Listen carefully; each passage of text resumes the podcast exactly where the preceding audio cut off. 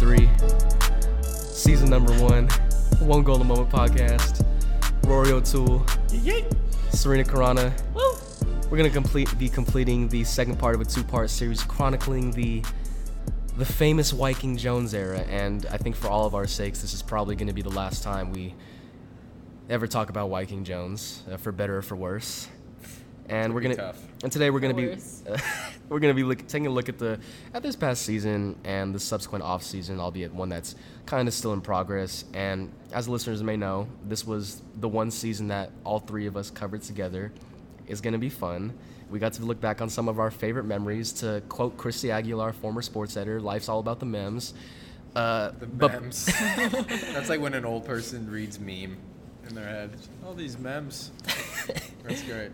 But but first off, Surina, we got some business to to address. What's that, Justice? the Great Berkeley Bake Off. It finally happened. Now, just for some context, in, in fall 2018, when I was an assistant, almost every Friday, like, like clockwork, I would make hella cookies, bring them to our Friday meetings. and- 2017. 2017? Yeah, fall 2017. I was not an assistant fall 2018. And I'd bring them, and then everybody would everybody would chant hooray, like a group of school children. And then every someone would throw me on the snap. I would flex my little chain. I don't know, just I would I would embrace like the the whole team mom aspect of it. Uh, then the next semester, I was head sports editor.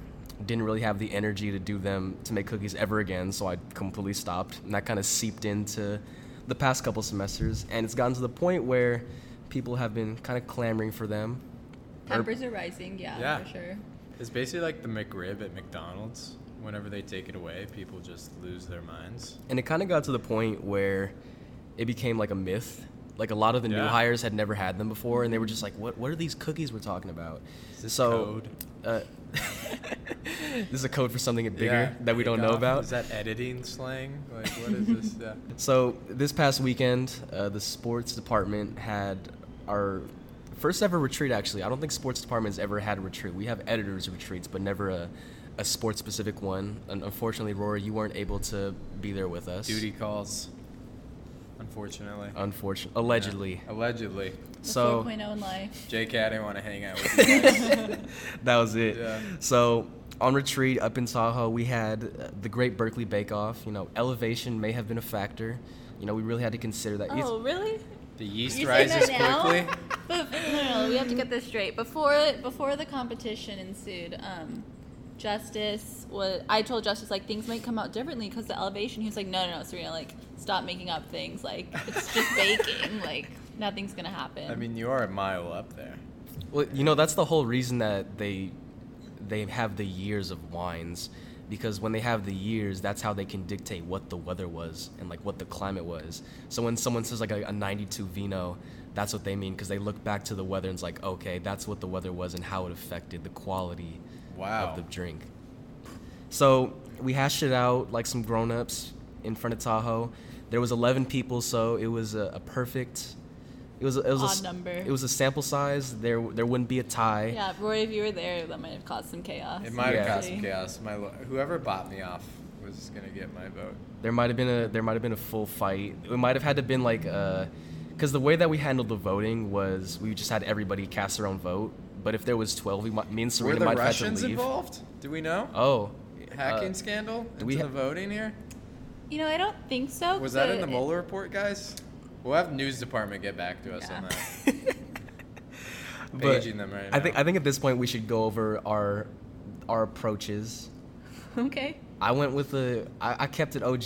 I didn't think any gimmicks were necessary. Sounds like straight- a Wyking Jones straight offense. chocolate Are you trying to say I had gimmicks going on? I'll let the people decide what they want, but I just went with a straight It's a chocolate Wyking chip. Jones offense right here, dude. Just You know, one on one. For, for those that curious about Roll the, the recipe, out. Two cups of flour, a little bit of salt, a little bit of baking powder. Me and Surina had a very uh, vicious argument about baking powder versus heated, yeah. baking soda. And I also had like a little bit of a, a little bit of a, a chocolatey spread that I threw on top. They look gorgeous. Maybe I'll throw it on Twitter. There's a secret ingredient there. I'm not gonna mention what the secret ingredient was. That's it's a all- secret. that's it's top classified Yeah. information. I'm just gonna say, Rory, I feel like you would have had a, a special. I think you would have appreciated it more than the average consumer. Wow. And it's Surina. What did you go with? Because I mentioned you guys. I'm, I'm gonna say it was gimmicky. That's all I'm gonna say. Oh my gosh. That's all all I'm gonna say. and all I'm gonna say is your chocolate sauce was gimmicky too. If like you think Mm. mine were gimmicks. um, yeah. Anyways, I started with a classic chocolate chip cookie. Um, Keyword two- started. two and a half cups of flour in there, um, some baking powder, brown sugar only, no white sugar, um, That's some I'm not- butter. I'm not gonna say anything on and, And then I added some little toffee bits and butterscotch chips for a little twist in there. Oh, I see ya. Um, so I thought the little add-ins were added That's a a little kick. crunch with the toffee, a I little like extra kick of sweet with the butterscotch. And Roy, I think you probably would have appreciated it more like than I the said, I'm totally corrupt. So whoever paid me off the most was See, gonna get my vote. this is exactly where we Whoever differed because I went, you know, I went Tim Duncan, big fundamental. Like, let's not let's not get Let's too not crazy reinvent the here. wheel here. You went Allen Iverson. We're gonna change the game. You know, your cookies were the equivalent of like the arm sleeve and headband combination. So that's that's sort of where our contrast was. And Wow. ultimately, who won? Who prevailed? Who has more Ah. championships though, huh? It was it was a tough to it was tough to announce. Do you wanna do you wanna say it? I'll say it. Okay. Uh, unfortunately, Surina won, six to five, an incredibly close vote. You know, sometimes you gotta you gotta stick to your morals. You gotta stick to what you know best. You gotta stick to the fundamentals. And unfortunately, you know, I, I will say this though. You know, the fundamentals that's eventually what's gonna win you the championships. But, you know. The, Wow. the creativity that's what gets you the, the fame and I'm more I'm more in the interest of pleasing the masses than Wow. you know pleasing NBA Twitter so you're over saying here. I was creative and not what was I lacking? fundamental. Fundamental. I will say this, Surina. Hmm. When, All right. Well, does when- that mean you want to have another bake off? we can most definitely have another bake off. reevaluate if it was just like this one time I- fame, or if it was. Oh, I will say 2 Let's things. do Surina. it. I will say Let's two do things. it. All right, let's hear this. The one thing is, I cooked for everybody, both that day and that night. Your You know- cooking is independent of your. I know. I'm just. I'm cookie saying. I just gotta. I gotta make it known. You're defending your loss. Some eggs, some bacon, some pancakes in the morning. Some of my, some of my. Excellent. Are you, You're you bringing up chef, fatigue here? way. Fatigue may have been a factor. It may have been fatigue. Fatigue may have been a factor. Huh? I'll also mention that Didn't rest his starters. I finally brought out the mac and cheese that I've never presented to anybody. That's just been Whoa. that's never left the boundaries of my house. Wow. I finally brought it out. I made two of those like Costco sized bags. They were gone in five minutes. That really warmed my heart. I'm I- not gonna lie, Justice. I thought we were talking about the bake off.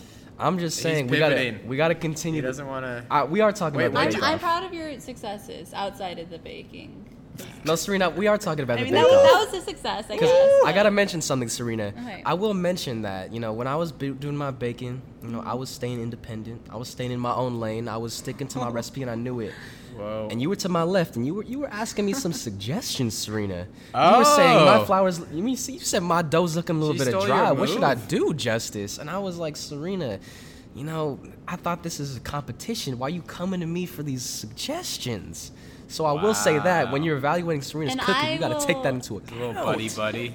And I would like to add really quickly that um, the whole Saturday, this contest competition um, took place Saturday evening. The whole of Saturday, just just like I just don't want to bake. I don't want to bake. I don't feel up to it. I feel sick. I don't want to bake. And then he he's like, okay, I'm gonna bake, but like he just kept talking about how he didn't want to bake, and then it's like.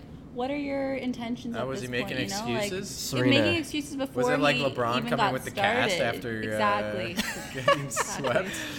Surina, all I'm gonna say about that, and I mentioned it, I mentioned it numerous times the days prior and the days of. No one forced you to agree to it. No, Ser- If you Surina, you co- 100%, you coerced me. not. I you did not. coerced me into doing it. I will say this, this is the last thing I'm gonna say on this. Surina, I recorded a podcast on Friday with Joey. Shout out to Jose Patron. And I mentioned it in the very first thing that I said. I'm feeling under the weather and I didn't want that to impact both the cookies and the department. I didn't want to risk I didn't want a temporary reward. Well, it sounds like the department has a little conflict just between you and I, but Is this a basketball podcast or is this a baking podcast? This I don't even know anymore. We have we have some basketball to talk about. Nah, I want to keep talking about this. This is much more interesting. My God, I feel like what else is there? this goes so deep. Ba- Ah, we'll move Yeah, it really though. just shows you who we are as people. But Yeah. You know, you're willing to get creative. I'm willing to stick to the basics. You know, I I will ha- I will make a note that uh, Bandana Justice came out this weekend. Oh. It was more a function of me not wanting to mess up my hair because you know I didn't have any product. But you know, I think that I think Is that like when Justice Sueing got the new haircut? That might be. Yeah, Wow, the similar. I would- D'Angelo Russell special. It brings out the best in us, and Wow. in some cases, it might bring out the worst in us. But that's all I'm gonna say about that. Wow. So, basketball, basketball, baking, Berkeley, the great bees of the world. Mm. So the last time that we last time that we started or ended, we talked about uh, the 17-18 season. You know, Cal went eight and 24. And now transitioning into this one, I want to focus. I want to start off by talking about you know our expectations, uh, not heading into the Bake Off as you you may uh, be led to assume, but heading into the the 2018-19 season. Now, just to provide a little more context, in that 17-18 season, Cal finishes 8 and 24.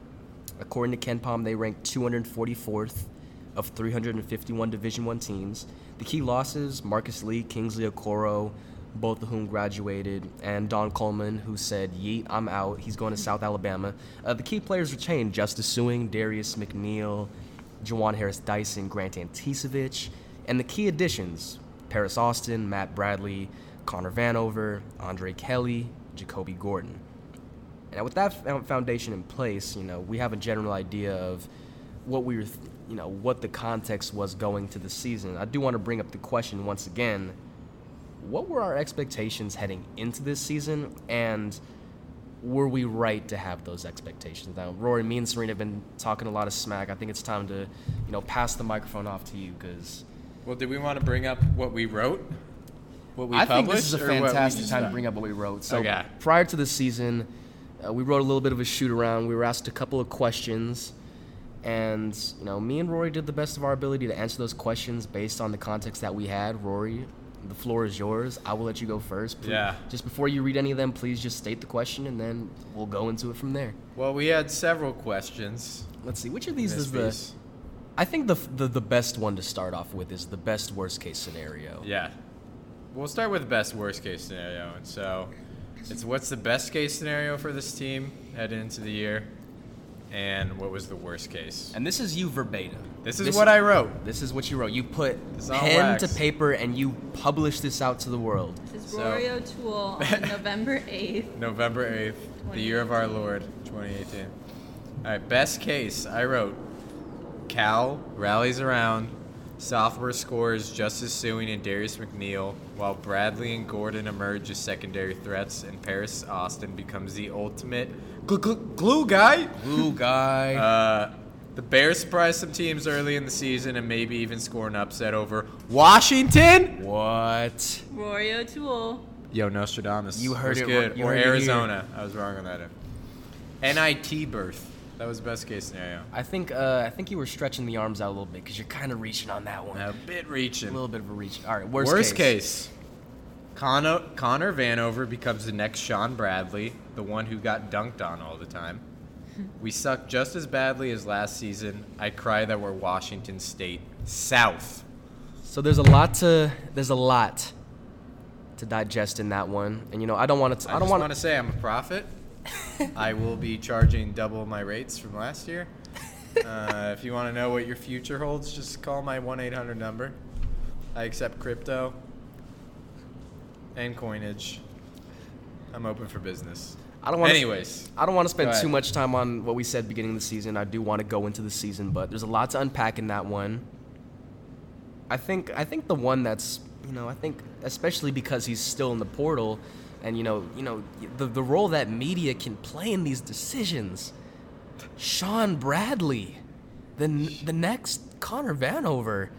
Well, do you think that one came to fruition because he did get dunked on, quote unquote dunked on a couple times. It was more of those dunks where he was just kind of in the vicinity. Ira Lee caught a body Allegedly. No, that's not even allegedly. Look at the tape. It depends on how you Roll look the at the tape tape, back. though. It depends on how you look at the tape. Uh, I don't know. He got dunked on by someone else, I believe. Right? Maybe. But for the most part, he did not get dunked on. I was shocked. I thought he was going to be that tall, lanky white guy who just gets dunked on, which Shawn Bradley was the ultimate. If you watch any 90s NBA dunk highlights, half of them are with Shawn Bradley getting absolutely eviscerated. I know that T Mac's birthday just passed, and I was seeing That's a lot of those old highlights. dunk. Oh my god. He's, he like drives right past Dirks and then That was one yams of the Bradley. nastiest, nastiest posters of all time. So the, the end of that part, I'm gonna read them for you again. Quote: "We suck just as badly as last season. I cry that we're Washington State South. Now, Washington State South. Yeah. The thing we got to consider about that is, you know, Cal ended with a lot more losses than Washington State. Yeah. So I think that's, you know, if we're looking back, that's a little bit of a disrespect to Washington State. Yeah, Washington State. we weren't even Washington State South. We were, We were like the deep south. We were Washington just- State deep south. yeah, Ri- some even worse purgatory. Have they had as many losses as us in the past two years? Maybe I was off. It has to be years. It has to be fewer. I mean, they've sucked for so long. So And I think one of the one of the questions that kind of caught my eye too, and I think this would give you a good endpoint in terms of our expectations for the season. But one of the the very first question that was asked in this article was, uh, how would you define a successful season for this team? And for me, I said 12 or 13 wins, and that was sort of my expectation. Where if if not 12 or 13, at minimum, cracking double digits. And I think I think we had reason to believe that they would at least hit that 10 win threshold, especially if we believe in the idea of year to year growth. You know, Justice Sueing once he was really given the keys to the offense, he really turned on the scoring in conference play. He averaged 15.8 points as a freshman, and he had that, this nice little stretch where 11 consecutive games with double figures. That's pretty nice to get out of a three-star prospect. And then you have Darius McNeil breaking Allen Crabbe's program record for most threes in a season by a shout freshman. out Allen Crabbe. Juwan Harris Dyson coming off a very promising season despite the health issues. Then you're adding Paris Austin into the mix. Didn't play that 17 18 season because of transfer rules, but he had a full off season, not even a full off season, a full season to really just work on his game. And then you're also getting, you know, a nice crop of young talent, one of the better incoming classes in the Pac 12. And you know, even in retrospect, I think we were justified in believing this team could crack at minimum In 10 a wins. historically pack, bad Pac-12 In a that we knew historically was going to be really historically bad. It was totally reasonable, but we had too much hope. Yeah, I remember um, the season before last that coming to sports meetings and listening to Sophie um, and Justice kind of talk about Both the Sophies. both Shout out the to Sophies. Goethals and Durham. Um, Oh, that's right. And they, I remember them saying like, "This is just the worst basketball team, ever, you know, in like Cal history." And so when I joined this little um, adventure that we went on, um, I was definitely expecting better than the season before. I was well, you thought we couldn't go anywhere. Lower, yeah. Lower, yeah. I even said that in when I was writing uh, for the game day that we had, the future of Cal men's basketball. I think my lead was even you can only go up from here. I remember that. And Sweet that summer children we were to believe that. I was nothing but a boy back in the day. then you got schooled to the game. So, and one of the, you know, I think we should also, I think it'd be fun to list our X factors for the season because of just how starkly they contrast what happened.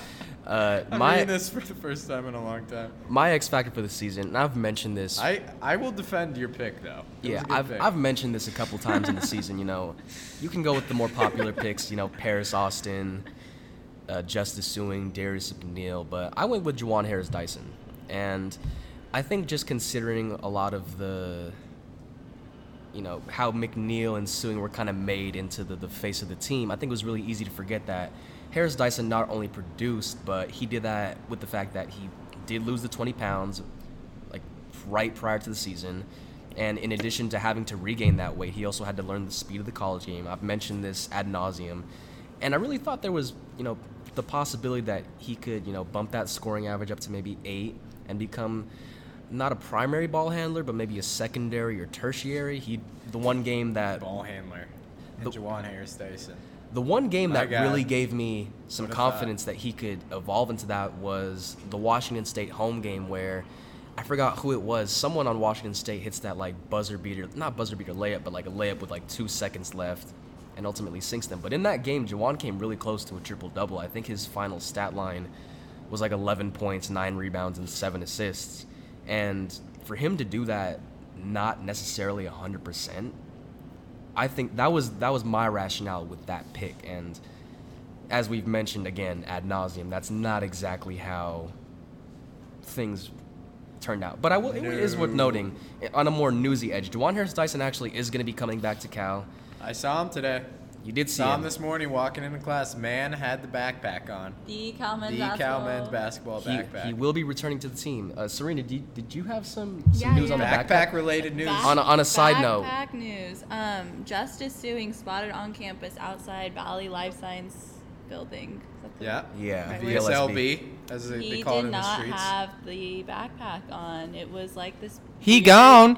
weird black and red and white backpack. Had Stanford? some interesting design. Washington Definitely State? Stanford. USC? Definitely not Stanford, but maybe we can extract some meaning from there. Ohio State. Was it an MCM backpack? Nope. Shout Yeah, out to SOB RBE.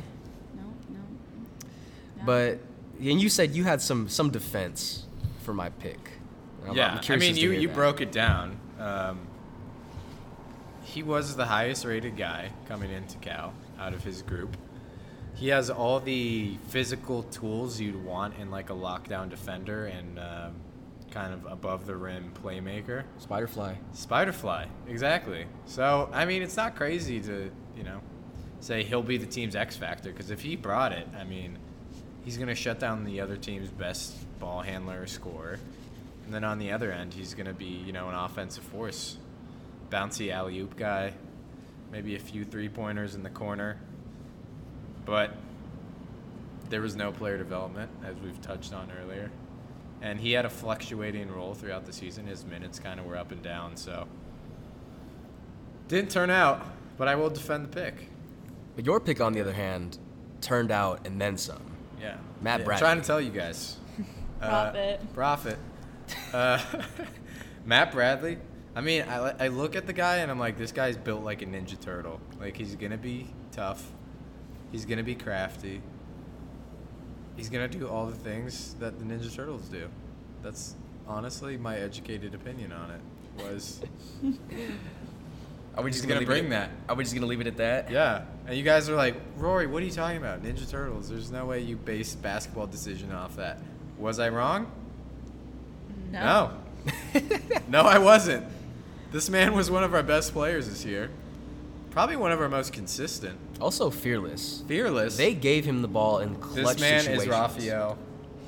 Oh, you're And you're it- giving him I'm giving Raph, bro. the most aggressive of the Ninja Turtles. Yeah. That's some high praise. Yeah. Matt Bradley, come see me. I got Ninja Turtle stuff to give you.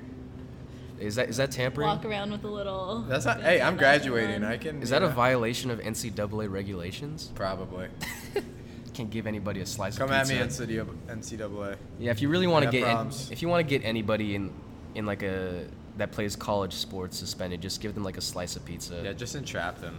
Just give them anything free. Give them a free pencil. It's like, oh, you don't got a pencil? Here you go. Oh, that's a violation. Yeah. Taking gifts. But now that we've sort of got a, a foundation in place, like we, like we, just looking at this team on paper, there's reason to believe that they could, at minimum, get the ten, hit the ten win mark. I didn't think they'd go above 12, though. That being said, it was it was best case scenario. They were going to be like middle of the road kind of Pac-12 team. Yeah, I don't think any of us had expectations that they'd actually compete. You know, it was it was still a rebuilding year. It most definitely was, Yeah. but I think just considering the guys that you had, you could have squeezed ten wins out of that. Just hit that double 10, at yeah. minimum nine. Just at least get over that eight win barrier. Especially considering the Pac-12. Oh yeah, Yeah. and I, th- I think there's even reason to believe that the Pac-12 might be worse next year too, because they lost. Wow. There's a lot of talent that's been lost. You can go I mean. Arizona's got a great recruiting class though. Arizona and USC. pretty good, right? They do have the good U.S. recruiting classes, but I think that there's a lot more guys being lost than that are being brought in. I think if you go up and down every single team, Yeah, Stanford's kind of. I don't know what they're doing. because Stanford in particular, they lost They Sharma, Apala. they lost Okpala.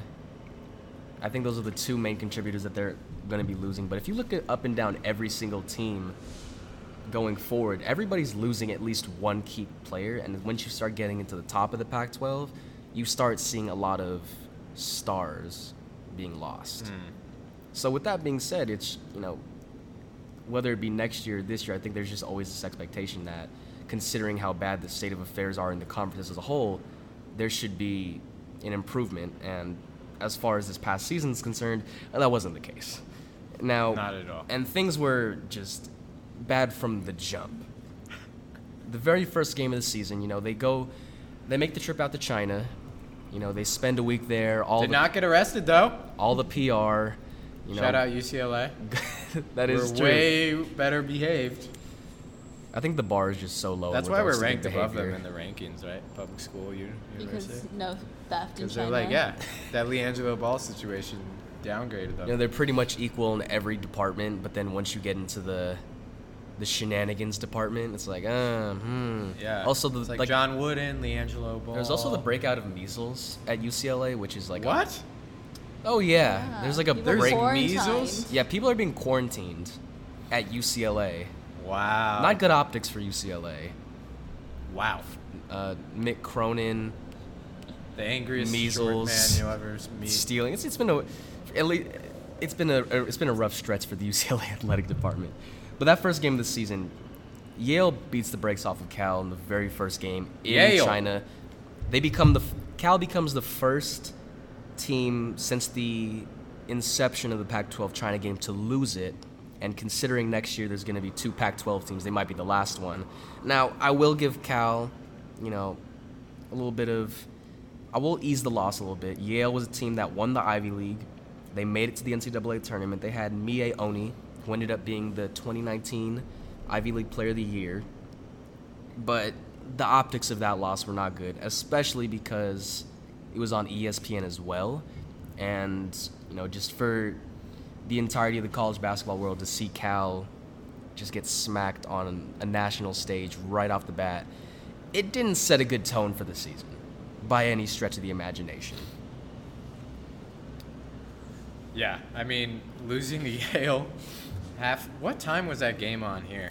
I remember, so the game It was like a morning game, right? it was a night game. So I remember Oh, okay. the game took place It was a weird time. at like seven o'clock Pacific Standard Time or some some late time, but they didn't. ESPN didn't air it until an hour after it was over, or like right after it was over for some strange reason. I don't know what the rationale was on that.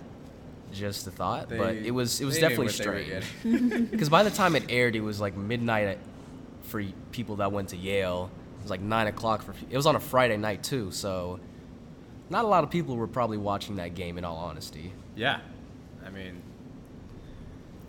my biggest takeaway from that game, though, I remember was just confusion. Because when you're playing halfway across the world, you don't know whether to blame it on travel.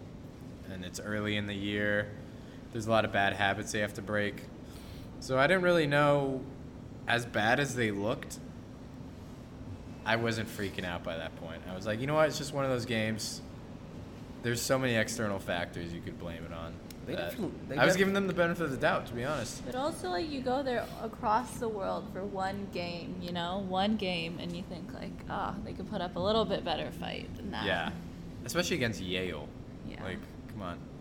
it was definitely a game where everyone just looked super out of sync. You know, there were a couple of good debuts. Paris Austin had 18 points in his Cal debut. Bradley with 13. Andre Kelly grabbed 10 rebounds. But Sueing looked really out of sync. Darius McNeil, he was 0 of 8 from the field, 0 for 3 from three point land. It was just, you know, you, the beginning of a game, in the same sense as the beginning of the season, you want to set a tone for the rest of the year. And it wasn't the best tone in the world to be setting. And I think it kind of set the stage for what this season would end up being, which was technically the second worst season in program history, right next to the 17 18 season. We went back to back. In the worst way possible. in a way. And the, and just looking back on some of the non-conference games, it was a. I don't think confusing is the right word. I think maybe strange is more of the right word. It was just a really strange non-conference slate for not necessarily in the teams they played, but just how those games went. You know, their first home game it was Hampton, and no disrespect to Hampton, but you know, looking at the talent of that team, it's very much a one-man team. Jermaine Marrow, and you know, Cal in the first half really comes out with a lot of energy, but in the second half, Hampton starts coming back and they start cutting that deficit. And they end up winning by, I believe, 14 points. But oh. for Hampton to be in that game was eye opening. The same thing happened with Santa Clara, despite Santa Clara not having their best player. That was when I started getting worried. the same Santa thing kind of happened with San Jose State. San Jose State was close. It's crazy.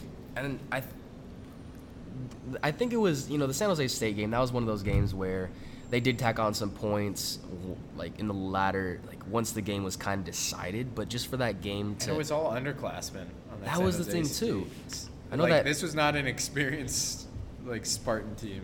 It was and I remember the coach just San Jose State's coach actually was in the press room after the game, and I remember him just being kind of glad that his guys stayed in and, and competed yeah. with He was Cal. super proud of his team.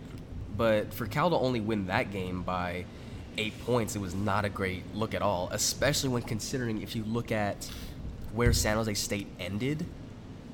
to, to, to reference KenPom, the mighty KenPom, our Lord and Savior KenPom. Shout out.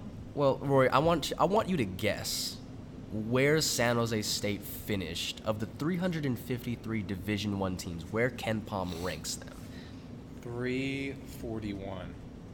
That's incredibly close. 343rd. Ooh. an eight point win over the 333rd, 343rd ranked school in yeah, the nation. They've That's always not a been great terrible. look. Not a great look. Yeah. But I think even more, e- even more, if not more concerning than that win, the Cal Poly game. The Cal Poly game is when we should have pulled the fire alarm, had the sprinklers going, It was a evacuate. it was a 67-66 win, and it took a Paris Austin game winner with the final seconds of the game ticking down to beat the 334th team in the nation We according to needed Ken a buzzer Palm. beater to beat.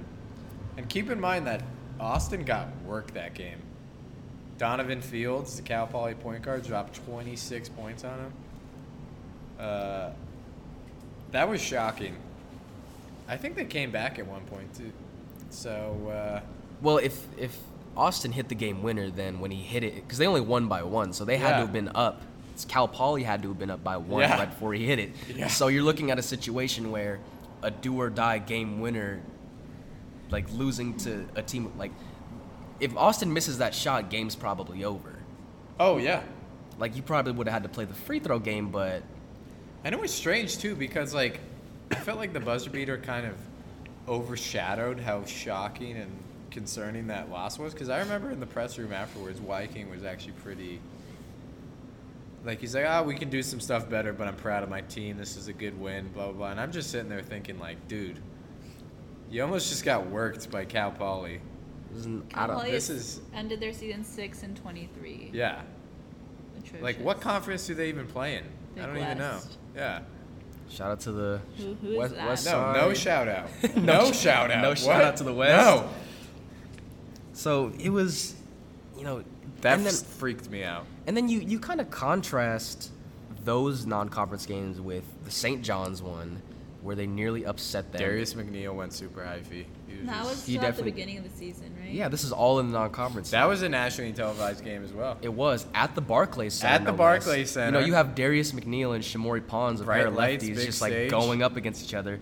And then the San Diego State game, where San Diego State didn't end up being one of the better teams in their conference. It's sort of a little bit of a They shocker. had in good prospects though. They did, uh, and that was insane. you know, on paper, San Diego State is a better team, and then you you come see, you know, Sueing hit the big three, Matt Bradley hit the big three, and so That was one of the better games of the year, honestly. And all in all, it was just like when you look at those games, the St. John's and the San Diego State, and then you look at the other games, it's just it painted a really confused. It was a Jackson Pollock. It was just like we're yeah, throwing stuff at. The. They the played well against top tier talent, like Shamorie Ponds and uh, I'm blanking on the name of the San San Diego State forward uh, McDaniels. McDaniels. He's like a projected first round pick. Um, and you're like, how are you playing this well against them? And then Donovan Fields is giving you work. Like, how is this? What is going on? I think That that was shocking. I remember watching that St. John's game, and there had been like a lot of like negative expectations for this season, you know, and I was still like kind of getting on board with it, and I was like thinking, oh, like maybe Rory and Justice are wrong about this season, you know, like maybe they're underestimating the strength of this team, but then, you know, a couple weeks later, it's like no, No. they were uh, properly they were- eva- well, I think we made a, if anything, yeah, Over-evaluated, over yeah. We over evaluated them, yeah. And then well, there's also a couple of you know in regards to this past season some some conference games to get to. Uh, we are running a little you know short on time because I do want to touch upon like the the final saga of the Wyking era, so to say. But there's a couple that we can talk about. You know, definitely the Washington State one where they lost by 23 in front of, as you said, 10 people. Uh, the They three, should have never came back. the controversial left the loss state. to Stanford on the charge. Uh, Roy, what are your thoughts Ban on the the charge? charge! There was the 11 point loss to Oregon for the 11th straight loss to give them the record. There was the OT loss to UCLA, one of the more difficult basketball games that we've ever had to watch. That was honestly the most disgusting display of basketball I've ever witnessed in my life. But in regards to the losses, there's one game that I want to highlight. It was despicable. It was the 18 point loss to Utah because that game gave us. We were in the stands. We were. You were you were on Yeah, press row. Me and Justice are in the stands. We're getting that fan experience. so the, Man. the It loss was to, exhilarating. I Hey. bet. so the The loss sadness was palpable. The loss to Utah wasn't anything special in terms of just a loss, but what we were gifted was one of the more memorable quotes that Wyking has ever given given us. You want to read it? I don't have we it in the front of me, transcript? unfortunately. Do we have the sound bite? Actually, Oh, yeah. yeah, let- instead of reading it off, let's play the soundbite. We're gonna we're gonna pause real quick. We're gonna play that soundbite for you, and then we're gonna offer our thoughts on that one. Yeah. We gotta get away from each other for a little bit, you know. So we have we have a long break, and and my my staff and I we're gonna go out and recruit on Monday and Tuesday, and we're gonna have the guys shoot. We're gonna have the guys um, get together. I'm, I'll put together a workout, and and and they'll do some individual workouts on Monday and Tuesday, and then we'll give them Wednesday off, and we'll we'll reconvene and come together on Thursday, Friday, Saturday to prepare for Stanford. And so I think I think we just we just need a break. You know, everybody's just kind of you know, um, we're all competitors. We all have pride. Um, you know, this just doesn't feel good, and so, you know, hit the reset button. You know, take a break and then come back together and and, and, and figure it out. Now we've heard a lot of watch the films. We've heard a lot of we got to look back on this one. We're gonna have to make adjustments. This, that, and the third. A lot but- of length. but we have to get we, we talked about this when it happened but we have to get away from each other i think that's one of the more memorable if not the most memorable piece of sound that my Wyking has ever provided That I was honestly so shocked when he said that sitting in press row. I'm pretty sure we looked at each other when he said that. and We were like, did he say that "What? Can we can we run that tape back?" that I mean, I feel like that's something you might think to yourself, but um, to actually verbalize that. Because I, I understood the sentiment it's there's a week off we're gonna go recruit but the way like the words he used to say it we gotta get away from each other it's Basically quitting. it's a it's such a negative connotation with those particular words so I mean, he should have been fired on the spot If- after if- he said that. Honestly, if Wyking would have just said, you know, me and the team are, you know, we're gonna go recruit, we're gonna allow the team to have a couple days off, and then we're gonna get back to it. Okay, cool, not big of a deal. But to say we have to, we're going to get away from each other, that makes it sounds like they just despise each other. yeah. You know, it's a bad marriage, and they gotta, They can't they gotta. Yeah. someone's gotta get the hotel we gotta for the take weekend. a break. Yeah, I'm gonna sleep on the couch. Oh no, My God. but you know, I- they put Jacob in charge, right?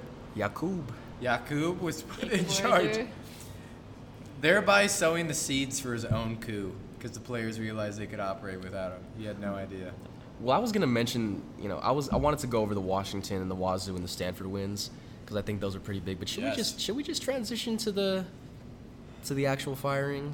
Which which direction should we go here? I think we should touch on the win. oh, okay. Yeah, So that's- yeah. so the the win against Washington. That was the very first week that Washington was ranked.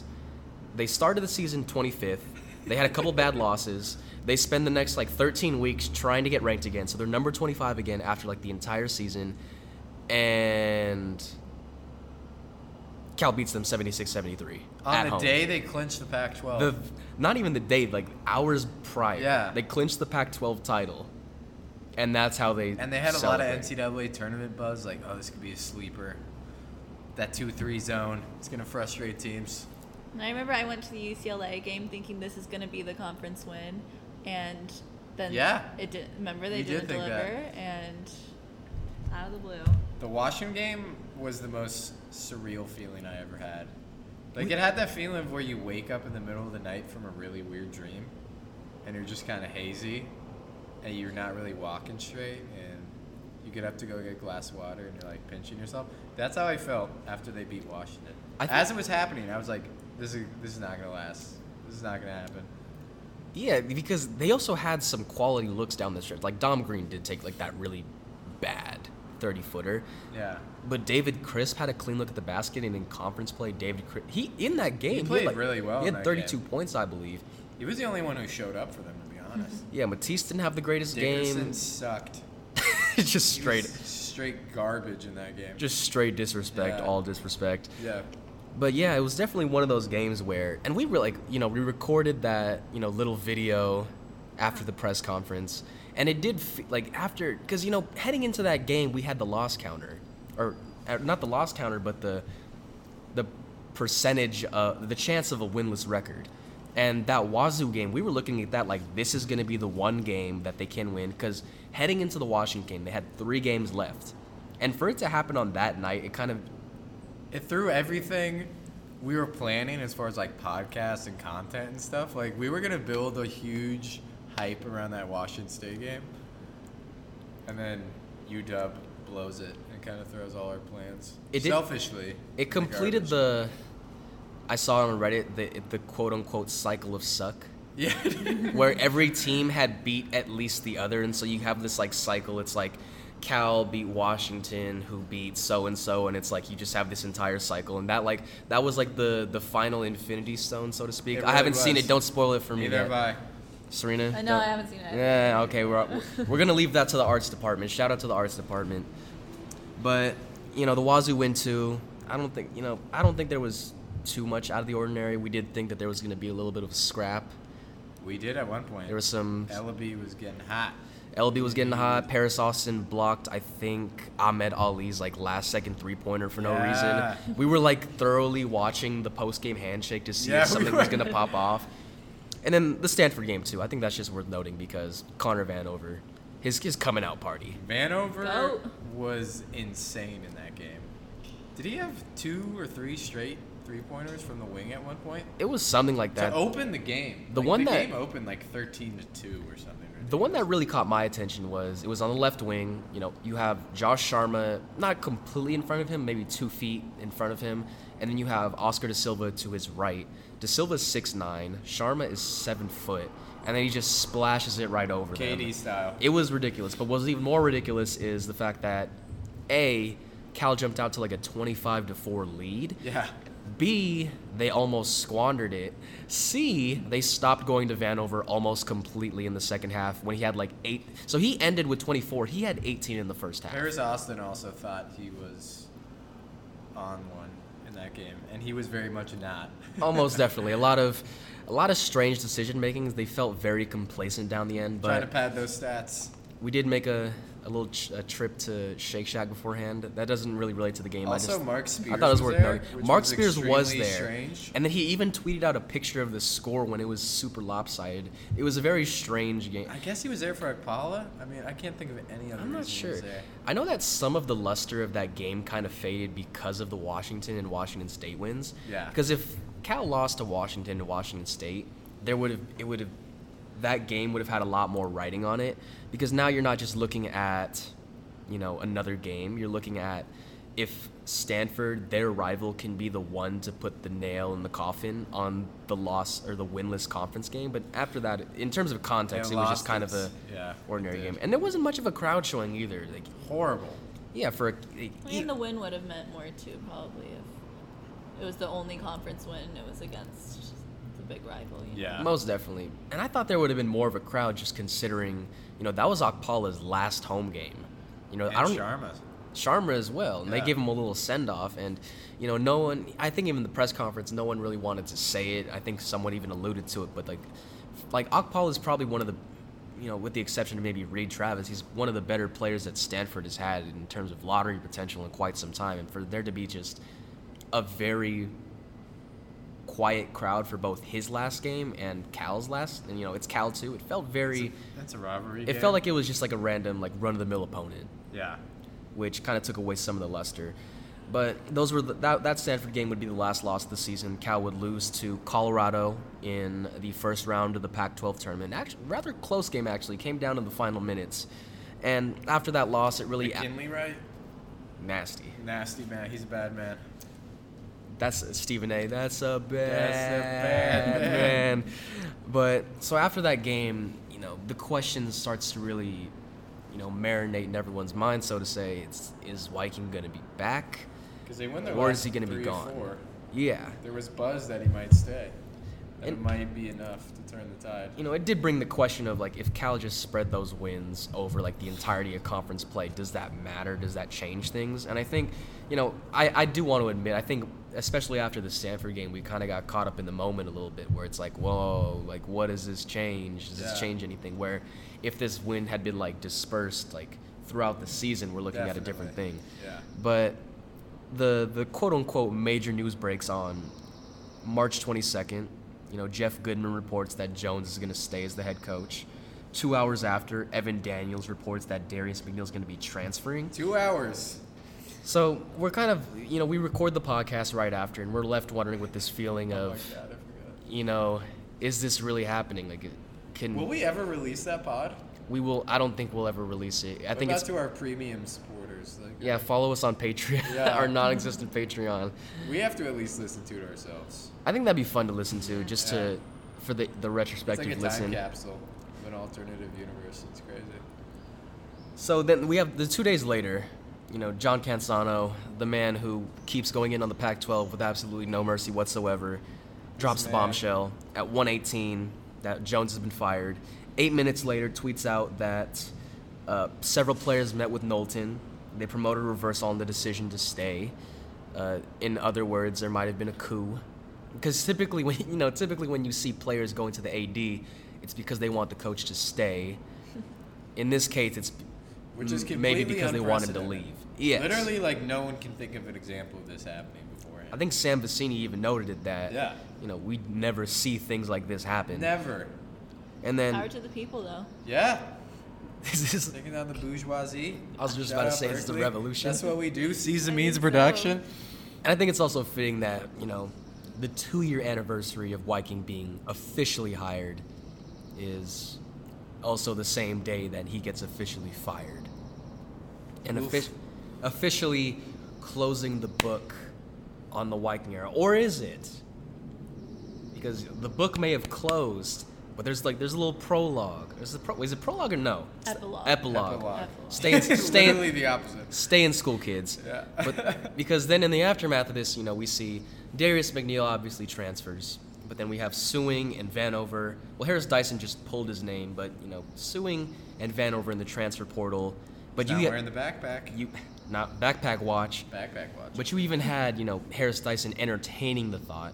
And I think it really speaks to the state of affairs when we looked at this team and we could only think of two players who may not have had any incentive to transfer whatsoever.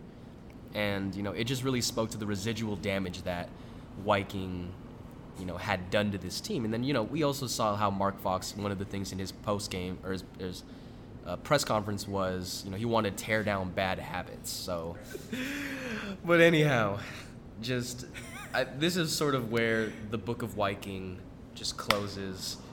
I think this is going to be the last time that we touch upon Wyking's tenure at Cal. But Un- you really can't like it. His legacy's gonna live the- on. Yeah, when you're some this way. Not bad, good the effect but- it has on a program is at least like four or five years Most definitely. because you're just rebuilding from rubble. Because the thing too is that they signed him for a five-year contract, and not in terms of just economics. This man's still getting paid. he's still going to be getting the rest of the three million that he's owed, despite not coaching the last three years. So whatever Fox is getting paid, that's just being compounded upon what Wyking is being paid. But we're kind of we're hitting the minutes mark here. We've already kind of exceeded it. But do we have any before we just you know Final say, thoughts on say goodbye to Wyking? Do we have any final thoughts, or is this just kind of it? It The bitter It's bitter made end. for some entertainment. yeah, it's there's been a lot of gallows humor with this team. Mm-hmm. All you can do with a team as bad is make jokes, Laugh through the pain. laugh through the pain. And I think I hope this is like really like our dark ages as a program, because up until this point, Cal has been one of the most consistent Pac-10 slash 12 basketball programs in the conference. When you look at it, like we never usually finish below fourth in the Pac-12 historically. If you go down the line, and so we've been a consistent program. So if we can get back on track with that, hopefully this was just a blip on the radar. I'm afraid it's going to have long lasting damage, unfortunately, just for the brand. But yeah, this was our dark ages. Hopefully, there's a renaissance for Mark Fox. are we going to be around to experience that renaissance? I'm not. Most definitely you won't. I will be with Andrew in the stands with our renewed season tickets. Shout out, Andrew. Monday, shout out. Uh, And as you mentioned a couple podcasts ago, like this, the Wyking era might be, you know, something that the Cal fan talks about in the metaphorical bar at 3 a.m., looking back on the days talking about coups and film. and length. Getting away Length. from each other. Yeah. My God. But you know, Surina, do you have any final thoughts on on Wyking before we shut the book on this Um, this chapter of Cal men's basketball? I think it's mostly been said, but um, his effect will definitely be felt, and I am I am grateful that I got to experience um, this this thing. I don't know This whatever thing? this was, this up and down tumultuous adventure that we went on with Wyking. For better or worse. Wow. I honestly feel like we're talking about the Trump presidency right Oh, now. God. When people, this is literally the same exact phrasing and tone Honestly, yeah. that people have. So, Well, did I say Wyking Jones is Don, Donald Trump? Maybe. Oh Allegedly. So, Have we seen them in the same room together? Probably not. probably not. I look forward to seeing him in his next film, though. This man Benchwarmers is too. An actor. Yeah, make it happen, Adam Sandler. Let's do it. I do wonder what Wyking's up to these days. I think the saddest Maybe saddest we part. could have a follow up episode. yeah, we on can call him. and Wyking's we- whereabouts. We've been so nice to him, especially Ten years from now, I Like- think the saddest thing is Connor Vanover is leaving because of this man. allegedly, because he can still come back. He can That's still the come biggest back, thing. but probably not. we shall see. Because Juwan came Yeah, back, and I yeah, feel like if anybody Have had an hope, have hope. incentive to leave, I think. it was Connor, don't leave us, man. You're listening to You're this, not Connor. the next Shawn Bradley. You're the next Porzingis, okay? With that being said, we are officially. I'm a. I'm a we're closing the book Closing the on Wyking. book. Closing the book of Wyking. And I don't know. This might be the last podcast we do for a while, just because we're kind of we kind of hit the wall, We have the finals. metaphorical wall. We have dead week and finals. Maybe maybe we got to take a couple minutes We'll have to to. touch base in the summer. And frankly, the somewhere. season ended a while ago, but the news just yeah, kept we've, coming. we've kept going, yeah. we kept it going. This man has a baseball pod to uh, focus on as well. Am I sleeping? Allegedly. Allegedly. Eating? It's our favorite Maybe. Yeah. It's a great word. But you know, I think we're gonna talk. We, I think we're still gonna have something to talk about. You know, I've been contacting you know other writers that cover Pac-12 teams about maybe going a little bit on, you know, their prospects just to keep the brand alive. But I've been texting Bill Walton. so is he still eating lit cupcakes? I cannot confirm nor deny that he is. Allegedly. Allegedly. but you know, until next time, I feel like this is actually our, our actual send off. I said like two like a month and a half ago, but I feel like this is finally it. Until next time, Justice Del Santos, Rory O'Toole, Surina Karana, aka the Spice Queen, allegedly. Spice. Signing off.